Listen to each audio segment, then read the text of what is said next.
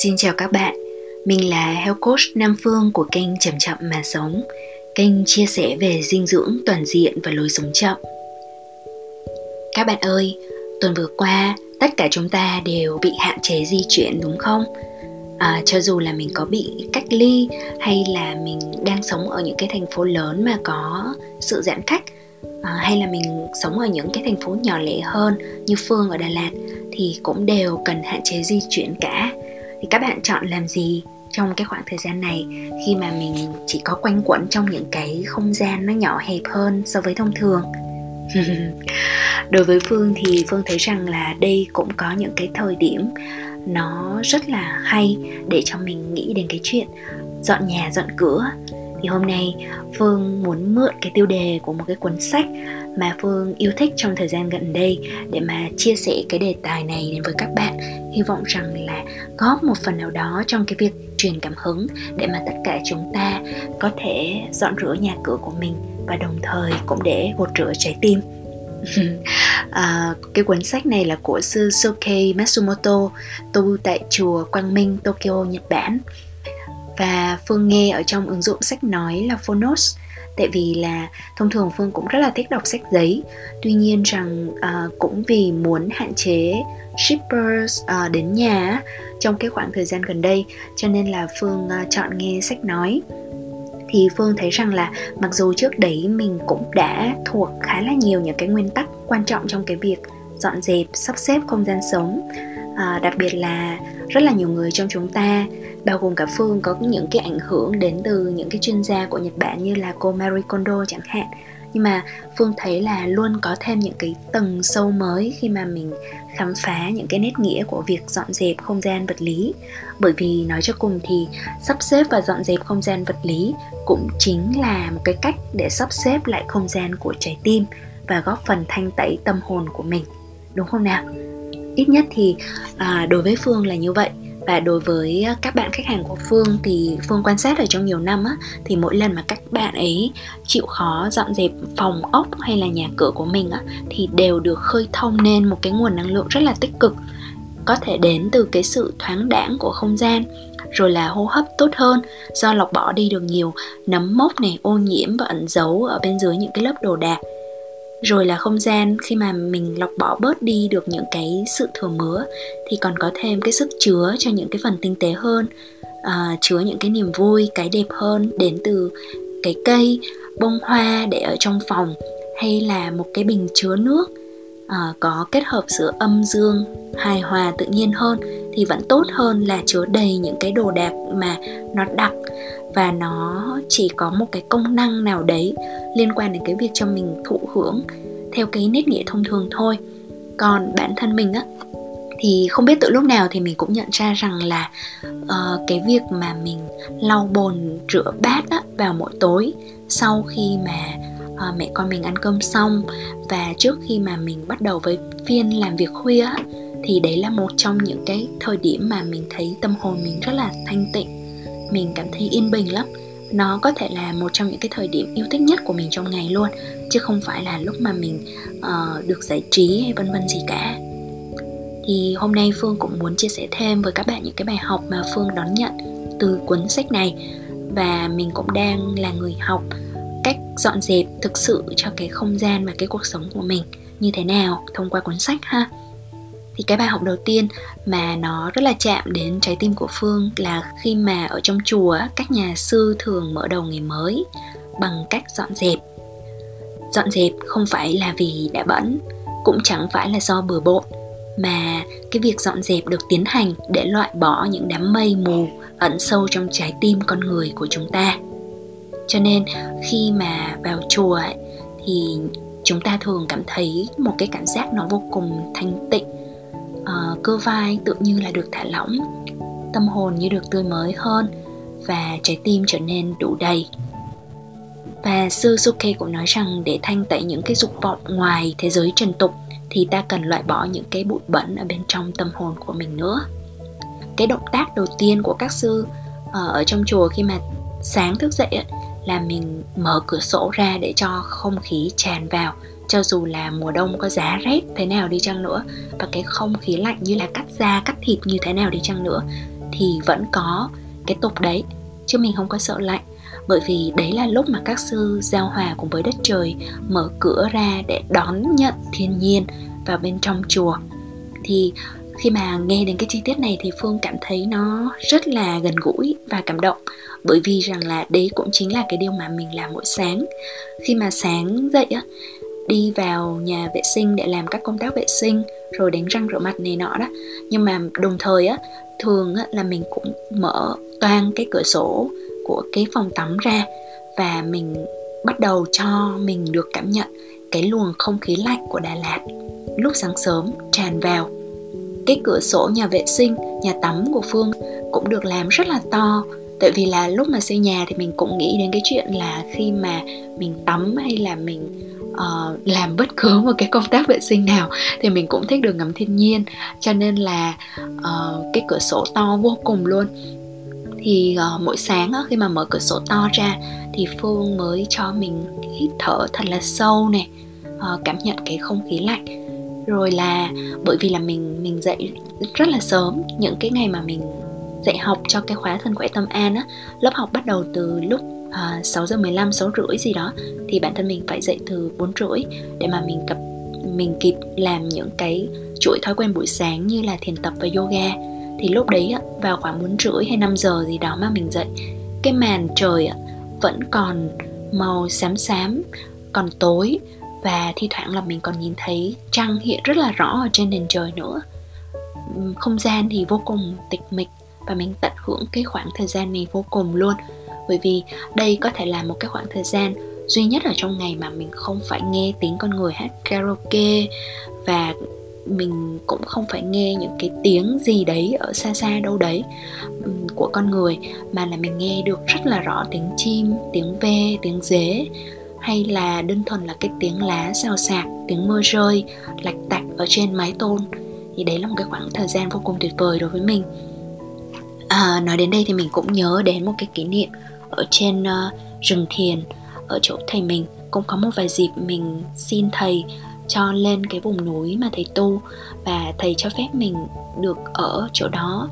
Và uh, mình có nhớ một cái kỷ niệm là có một lần mình cùng với một số người học trò ở đó thì thầy mới nói với tụi mình rằng là uh, ngày mai các con hãy dậy sớm mà ngắm trăng. Khoảng tầm 4 giờ trăng rất là đẹp. Thế là buồn cười lắm thế là mình cũng uh, cố. Mắt nhắm mắt mở. Lúc đấy là mình mình uh, trong cái năm đấy thì mình chưa có cái thói quen dậy sớm vào khoảng tầm giờ này đâu. Nhưng mà bởi vì thầy nói thế cho nên mình cũng bị dụ. Mình dậy đúng vào lúc ờ, uh, 4 giờ. Xong rồi sau đấy là mình uh, mở cửa ra để mà mình đi đến thiền đường. Và trong lúc đến thiền đường thì mình giáo giác nhìn xem trăng như thế nào nhưng mà sau đấy thì mình cảm thấy nó rất là thất vọng bởi vì trăng không thấy đẹp gì hết. Là lúc à, lúc sau á thì mình có tâm sự với lại một cái thiền thiền sinh trẻ khác rằng là ủa sao thầy nói trăng đẹp mà chị có thấy đẹp ừ, lắm đâu nhỉ? Thế là bạn ấy ờ, mỉm cười và nói với mình rằng là có lẽ thầy có cái thấy khác so với tụi mình chị ạ thì sau khi mà bạn ấy mỉm cười nói câu đấy xong thì tự bản thân mình cũng cảm thấy rất là xấu hổ. Bởi vì rằng là có vẻ là mình đã có những cái mong đợi gì đấy. Nó nó nó khác so với cái bản chất chân thực của tự nhiên. Hay là bởi vì là mình đã có những cái tưởng tượng quá đà. Và chính do những cái tưởng tượng và mong đợi quá đà đấy mà mình không thực sự nhìn trăng mình nhìn trăng đấy nhưng mà mình lại bị cuốn đi ở trong những cái câu chuyện ở trong óc mình cho nên mình không cảm nhận được cái vẻ đẹp uh, của trăng giống như là qua con mắt của thầy mình. À, rồi là cũng trong cái khoảng thời gian uh, tu tập như vậy á thì cũng có những cái lúc mà mình ở một mình ở chỗ đó không có những cái thiền sinh khác. Khi mà buổi sáng dậy thì mình cũng đi từ cái chỗ mà mình ở cho đến cái chỗ thiền đường thì cũng phải băng qua một số cái không gian nó rất là tịch mịch và nhiều cây cối rộng rạp. Thì thầy mình cũng sau đấy cũng hỏi mình rằng là con có sợ không? Con có buồn không? Khi mà có một mình như vậy thì mình mới bảo là không. Uh, con cảm thấy rất là ổn là con không có nhớ hơi người chút nào. Thì thầy mới bảo là ừ đúng rồi nếu mà biết sống một mình thì mới sống được ở đây. Uh, chứ còn không thì chỉ có thể là mong chờ được trở về thôi tự nhiên mình cảm thấy nó rất là may mắn á. Uh, rất là hạnh phúc. Uh, đơn thuần là bởi vì mình đang học được cái cách mà mình sống một mình và vui với những cái niềm vui tự thân như vậy. Rồi là mình uh, trời ơi tự nhiên uh, cứ kể hết đến chuyện này thì lại nhớ đến chuyện kia. Thì bây giờ thì mình cũng nhớ đến cả những cái câu chuyện liên quan đến uh, không gian và cái cách thức dọn dẹp ở những cái nhà sư ở bên Thái nữa tại vì vào năm 2019 khi mà mình đi Thái Lan thì mình đi qua đến tận ba cái trung tâm tu tập khác nhau. Có làng Mai của Thái Lan và hai trung tâm tu tập của các sư người Thái nữa. Thì đi đến đâu mình cũng tham gia vào cái công tác uh, quét dọn vệ sinh ở chỗ đấy. Có nơi thì mình phân loại xử lý rác có nơi thì mình uh, tham gia vào chùi bồn cầu chùi nhà tắm. Uh, có nơi thì mình giúp quét dọn cái thiền đường và mình rất là yêu thích cái việc mà được tham gia vào những cái công tác chung như vậy á. Thì mình nhớ một cái kỷ niệm là ở trong một cái không gian sinh hoạt chung của người Thái thì mình đã được phân công là phải quét cái không gian đấy. Và cái không gian đấy nó giống như một cái thiền đường rất là to và rất là rộng bởi vì cả cái cộng đồng bên Thái ở trong trung tâm đấy thì họ thường tụ lại và cùng ăn với nhau, chứ không phải là ăn riêng theo từng gia đình. Thì mình, khi mà mình quét ở chỗ đấy thì mình được phát trong một cái cây chổi cực kỳ bự và mình phải phải quét hết. Và lần đầu tiên mình phải quét uh, một cái không gian rộng như vậy cho nên là mình cảm thấy nó khá là bối rối. Bởi vì nếu các bạn tưởng tượng đi nếu như là ở trong những cái không gian hẹp hẹp giống như là ở trong nhà ấy, thì mình lia những cái đường trội đến đâu thì mình mình biết được là mình lia hết đến đấy. Nhưng mà trong những cái không gian nó rất là to ấy đôi khi là mình phải tính xem là những cái hàng gạch mình đã quét những cái hàng nào và bởi vì là họ cũng thường xuyên dọn dẹp cho nên không phải là cái bụi bẩn nào mình cũng có thể nhìn thấy ngay được đâu. Nó không có rác to mà chỉ là những cái bụi li ti thôi. Cho nên nhiều khi nếu mà mình không có sự chú tâm á, thì mình quét xong cái hàng đấy rồi mình lại quét lại lần nữa. Hoặc là mình đã lia theo một cái đường nào đấy mà cuối cùng lại càng khiến cho nó bẩn hơn chẳng hạn. Thì không biết là lúc đấy có phải là do kỹ năng của mình nó chưa được ổn hay không, mà mình bối rối lắm. Thế là thấy cái dáng vẻ có vẻ lúng túng của mình thì có một à, có một cô cô phụ trách không gian ở gần đấy là cô ấy bày cho mình rằng là ồ cái này là cần phải có kỹ năng rồi nha. Thế là cô quét mẫu cho mình và cô quét theo những cái đường nó giống như là một cái đường lượn sóng vậy á. Và nó không cần tốn quá nhiều cái lực mà chỉ cần mình tưởng tượng giống như là một cái cách mà người ta cầm một cái bút lông và uh, viết thư pháp vậy á quét một cái đường thật là dài và không cần phải nhấc tay lên. Thì cái cách mà cô quét nhà cũng gần tương tự như vậy không phải là nhấc lên nhấc xuống giống như mình xong rồi làm bụi tung lên mà là cô lia như một cái đường bút lông khổng lồ ở trên uh, một cái tấm thư pháp vậy đó. Và cô lia đến đâu là bụi bẩn được lôi theo đến đấy một cách rất là gọn gàng. Và mình vô cùng ấn tượng. Và mình uh, từ đó mình học được cái cách là làm thế nào để quét được những cái không gian mà nó lớn thì cuối cùng là mình cũng thấy rất là thú vị bởi vì ngay cả những cái việc tưởng như nhỏ nhặt nhất cũng cần phải học và cũng có thể up level cũng có thể nâng cấp cái kỹ năng của mình lên. Và mình cũng nhận nhận ra rằng là ồ oh, hóa ra là cái những cái việc nhỏ hóa ra cũng là cái việc to đấy chứ. Bởi vì rằng là chính nhờ những cái việc nhỏ như vậy mà những cái việc to hơn như là cái bữa ăn nó được ừ, an lành và nó thanh tịnh hơn mang lại cái nguồn năng lượng tốt hơn cho cả cộng đồng thì nó mới được khởi tạo lên từ những cái cái sự chú tâm trong từng việc nhỏ của những con người tham gia dọn dẹp. À rồi thì bây giờ quay trở về cái chủ đề của cái cuốn sách. Thì có rất là nhiều bài học. Nhà sư Suke hướng dẫn chi tiết về nhiều cái cách quét dọn khác nữa. Nhưng mà tự chung cái tinh thần nó sẽ là ở từ đầu ngày đến cuối ngày thì mình luôn cần phải gọn gàng, sạch sẽ, nhờ vào cái nếp sống tỉnh thức trong cái sinh hoạt của mình, cho dù là mình làm gì đi nữa và mình nhận thấy rằng là ở trong cuộc sống của tụi mình ấy nếu mà mình cố sống tối giản nhưng mà cái gốc ban đầu á, gây ra cái tâm lý tích lũy và bừa bộn á mà nó chưa có được chặt đứt hoàn toàn á nó chưa được giải quyết hoàn toàn thì cuối cùng á là cái việc quét dọn hay là cái việc mà sắp xếp không gian sống nó sẽ luôn luôn cứ phải trong một cái tinh thần vô cùng mệt mỏi và vô cùng stress cảm thấy rất là tốn thời gian. Và tối giản thực sự là ngay từ đầu ấy mình sẽ biết hạnh phúc, mình biết thỏa mãn với những cái trang thiết bị tối thiểu nhất, không lệ thuộc vào bất cứ một cái sự tiện nghi nào. Có một cái câu chuyện cũng khá là cảm động và dễ thương ở trong cuốn sách mà sư Soke có nói. Đó là cái kỷ niệm của sư khi mà đến thăm một cái ngôi làng không có điện tại Ấn Độ, trong một cái lần mà thăm Ấn Độ và kết hợp ở trong một cái ờ, dự án cho những cái ngôi làng nghèo thì sâu mới cùng những người bạn của mình mang lồng đèn năng lượng mặt trời đến cho ngôi làng ở sâu ở trong tận núi. Và cái ngôi làng này là một trong những cái ngôi làng rất là nghèo ở Ấn Độ. À, không hề có điện luôn. À, và dĩ nhiên sẽ không có xe ô tô rồi. Và vì vậy họ sống rất là tách biệt và còn duy trì được cái nếp sinh hoạt theo kiểu truyền thống từ ngày xưa ngày xưa. Vì không có điện cho nên buổi tối là người ta ngồi đốt lửa cùng với nhau thì ban đầu á khi mà biết được là ngôi làng này vẫn chưa có điện thì các sư rất là thương bởi vì nghĩ đến những cái chuyện như là khi ngã bệnh á, thì làm sao mà có có phương tiện rồi có điện đóm để mà chở người đến bệnh viện gần nhất. Rồi là các em nhỏ á, ờ, không có ánh sáng đèn á, để học bài vào ban đêm vân vân. Rồi là khi mà đến nhà thì mới thấy ngạc nhiên là bởi vì mỗi ngôi nhà có một kích thước nó rất là nhỏ. Và nó nếu mà so với những cái kích thước nhà Nhật Bản thì những cái ngôi nhà này chỉ bằng những cái khoảng không gian để đặt đồ vật thôi. Rồi là khi mà bước vào nhà thì sư mới được chứng kiến cái cảnh mà ở trên nền đất là năm, sáu người cùng nằm ngủ với nhau. Thì cái ý nghĩ ban đầu mà lấy lên ở trong đầu sư là là một cái sự khổ sở. Trời sao họ khổ sở nhờ, thiếu thốn quá nhỉ nhưng mà sau đó khi mà quen đối với cái hoàn cảnh đó thì sư bắt đầu quan sát được tổng quan những cái gì diễn ra xung quanh.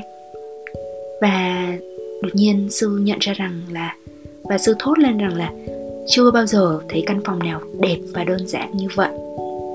Mọi thứ đều được sắp xếp và sàng lọc hẳn là rất là nhanh. À, đồ đạc vô cùng là ít ỏi thôi nhưng mà nó mang một cái vẻ đẹp vô cùng thuần khiết giao hòa với thiên nhiên. Và sư mới nói rằng là đó là cái khoảnh khắc mà chiếc vải che mắt tôi. Bấy lâu nay rơi xuống và hóa ra là con người hoàn toàn có thể sinh tồn trong một cái không gian đơn giản đến như vậy. Thì sư so sánh với một cái xã hội hiện đại của nhật bản hay là cũng là cái xã hội mà giống như của bạn và mình đang sống thì chúng ta hàng ngày uh, có những cái uh, tiện nghi vô cùng phong phú rất là nhiều những cái thiết bị chạy điện để mà phục vụ cho nhu cầu sinh hoạt của chúng ta. Tuy nhiên rằng là có vẻ như là chúng ta cứ bị cuốn đi chạy theo những cái tiện nghi như vậy. Về mặt ờ, vật chất thì mình có phong phú nhưng mà những cái sinh hoạt tinh thần thì lại càng ngày càng kém phong phú đi. À, không được giống như những cái ờ, người dân ở ngôi làng đó. Và cuối cùng thì nó dẫn đến một cái câu hỏi sâu xa hơn đó là cái tự do thực sự mà con người chúng ta cần là gì? Ai cũng nói đến là mình muốn có tự do à, bởi vì là đối với con người thông thường khi mà bảo họ là định nghĩa về tự do thì họ sẽ nói rằng là um, mình được làm điều mình thích bất cứ khi nào mà mình muốn chẳng hạn hoặc là mình có thể mua bất cứ thứ gì mà mình muốn mua. Thì ít nhất đấy là có thể là sẽ là một cái câu trả lời của số đông nói chung. Và khi mà chúng ta theo đuổi những cái như là tự do tài chính thì mình cũng thường tưởng tượng đến những cái chuyện như vậy tức là mình phấn đấu những cái mục tiêu tài chính là vì mình nghĩ đến cái chuyện là à sau này mình không muốn khổ sở, khổ cực quá vì thiếu thốn vật chất nữa. Và mình sẽ mua được bất cứ thứ gì mình muốn mua. Rồi muốn đi du lịch lúc nào thì thì đi mà không phải quá băn khoăn đến tiền. Muốn học cái gì thì học vân vân và vân vân chẳng hạn á. Ừ, Phương cũng đã từng có những cái mục tiêu như vậy rất là nhiều, đã từng nghĩ rất nhiều đến cái việc tự do tài chính và phương đoán rằng là trong cái thời điểm khó khăn về kinh tế thì có thể là trong tâm của rất là nhiều người trong chúng ta cũng khởi lên những cái khao khát và mong đợi như vậy đối với tương lai của mình á. À, tuy nhiên rằng á là phương rất là tri ân sư Soke bởi vì sư nhắc cho cho chúng mình ở một cái điểm rằng là ờ, uh, đấy không phải là một cái tự do thực sự. Bởi vì ngay đến lúc mà mình nghĩ đến cái chuyện mình muốn làm cái này muốn làm cái kia muốn có được cái này muốn có được cái kia thì lúc đó trái tim mình đã cuốn vào những cái dục vọng tầm thường rồi. Và phương cũng tự đặt cho mình một cái câu hỏi rằng là đằng sau cái ý niệm tự do tài chính, nó là cái gì? Đạt được rồi thì có thực sự là trái tim mình tự do hay không? Và cái câu hỏi này phương giữ ở trong mình trong một cái khoảng thời gian và trong một cái buổi chiều mà mình ngồi ngắm vườn, ngắm cây, ngắm cối ạ con tim mình chợt reo vui lên vì một cái nhận thức mới nó chợt nhận ra rằng là ồ oh, mình tự do rồi. Ngay cái khoảnh khắc này là mình tự do rồi mà. Không phải là do mình có quá nhiều tiền hay là mình đã quá là đủ đầy mà vì mình thực sự cho mình tháo bỏ được những cái dính mắc vật chất rồi. Khi mà bất cứ vật chất nào mà mình có thể từ bỏ được thì đó là những cái khoảng thời gian mà mình bắt đầu có thể tháo gỡ được dần dần những cái lớp dính mắc ở bên trong mình. Cũng có lúc mà phương tự nhận ra rằng là, ồ, tất cả những cái gì mà mình đang sở hữu nè, mình đều chấp nhận. Nếu như nó có bị mất đi, ít nhất là về mặt vật chất. Và lúc đấy tự nhiên mình thấy thanh thản và nhẹ nhõm vô cùng luôn.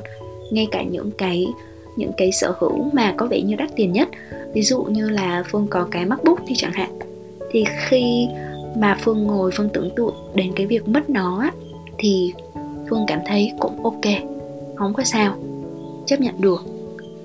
À, năm trước á lúc mà mình bị trục trặc một loạt các thiết bị trong đó có cái macbook của mình rồi điện thoại của mình đều trục trặc hết á thì một loạt các anh em bạn bè á uh, nghe nói đến cái khó khăn đó của mình á liền lập tức là đều nhắn tin cho mình bảo là ồ oh, tớ có cái laptop này rồi là tớ có cái điện thoại này này và họ sẵn sàng cho phương mượn hoặc là thậm chí cho hẳn mình luôn một cái thiết bị nào đấy.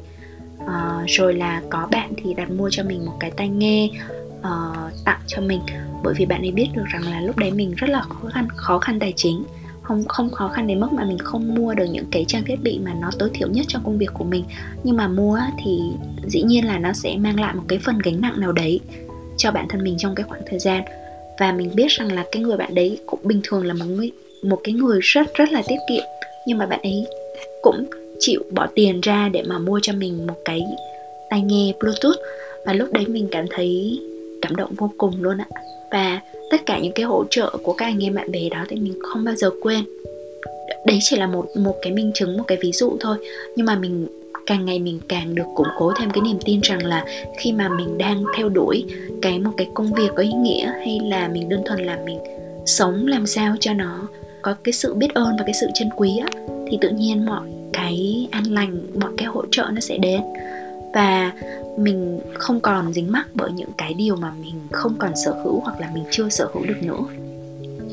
Rồi thì đến cái bài học thứ ba mà mình yêu thích ở trong cái cuốn sách này uh, về việc dọn dẹp lối đi vào. À, lối đi vào á thì ờ, uh, Susuke mới nói rằng nó xuất phát từ cái nét nghĩa là qua cánh cổng, bước vào con đường huyền diệu. Các nhà sư bước vào con đường tu hành là thông qua những cái cánh cổng. Chính vì thế mà đó là cái lý do mà ở những cái cổng chùa thì luôn luôn rất là sạch sẽ và tinh khôi. Bởi vì rằng là các nhà sư biết được cái hàm nghĩa còn sâu hơn, đó là khi mà lối đi vào bẩn thỉu bừa bộn thì con đường Phật đạo sau này sẽ bị phá hủy à, đối với người dân thông thường như chúng mình thì uh, không nhất thiết là phải nghĩ quá sâu xa hay là phải quá câu nệ. Uh, chỉ vì mình nghĩ rằng là uh, cái lối đi vào của mình có cái vấn đề gì đấy thì là cái con đường của mình nó sẽ trở nên gian truân. Nhưng không ai có thể phủ nhận được cái việc rằng lối đi vào rõ ràng là cái ấn tượng đầu tiên mà chính bản thân mình rồi là khách khứa nữa có cái ấn tượng vào ngôi nhà của mình nếu như à, bạn nào có nghiên cứu một chút về tâm lý con người thì cũng biết được rằng cái ấn tượng đầu tiên vô cùng quan trọng đúng không? Đôi khi chỉ cần 10 giây đầu tiên là đã quyết định được đến 90% là bạn đã đậu cái cuộc phỏng vấn đó hay không, bạn có được uh, có được cái cuộc hẹn tiếp theo hay không đối với một người nào đấy chẳng hạn. Thì tương tự như vậy, đối với cái việc mà đi vào một cái ngôi nhà và cái ấn tượng đầu tiên nó sẽ nói lên rất là nhiều điều vào cái chủ nhà đó có thể là về mặt ý thức hay là vô thức nhưng mà chắc chắn rằng là nó tạo ra một cái ấn tượng không thể phai mờ trong trí óc của những cái người đến thăm nhà. Bởi vì đây là cái đường phân cách quan trọng ở bên trong và bên ngoài. Cho nên á, thì cũng chẳng mất gì lắm nếu như chúng ta để tâm thêm một chút đối với cái lối đi vào.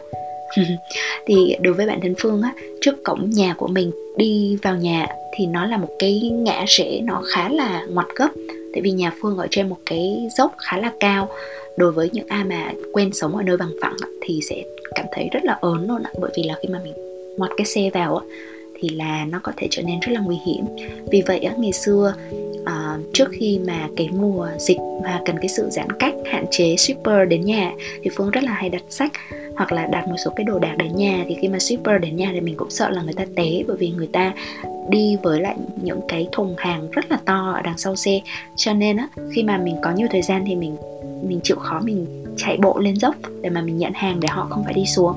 Hoặc là mình sẽ phải chạy ra mình vẫy họ và mình làm những cái cử chỉ tay để mà giúp cho họ cua nó không có bị gấp quá, để mà không bị té thì rất là may là chưa có ai bị té khi mà giao hàng ở nhà phương cả và uh, sau khoảng tầm nửa năm mà phương xây nhà thì phương cũng làm thêm cho nhà mình một cái tấm biển có ghi chữ nhà nhỏ.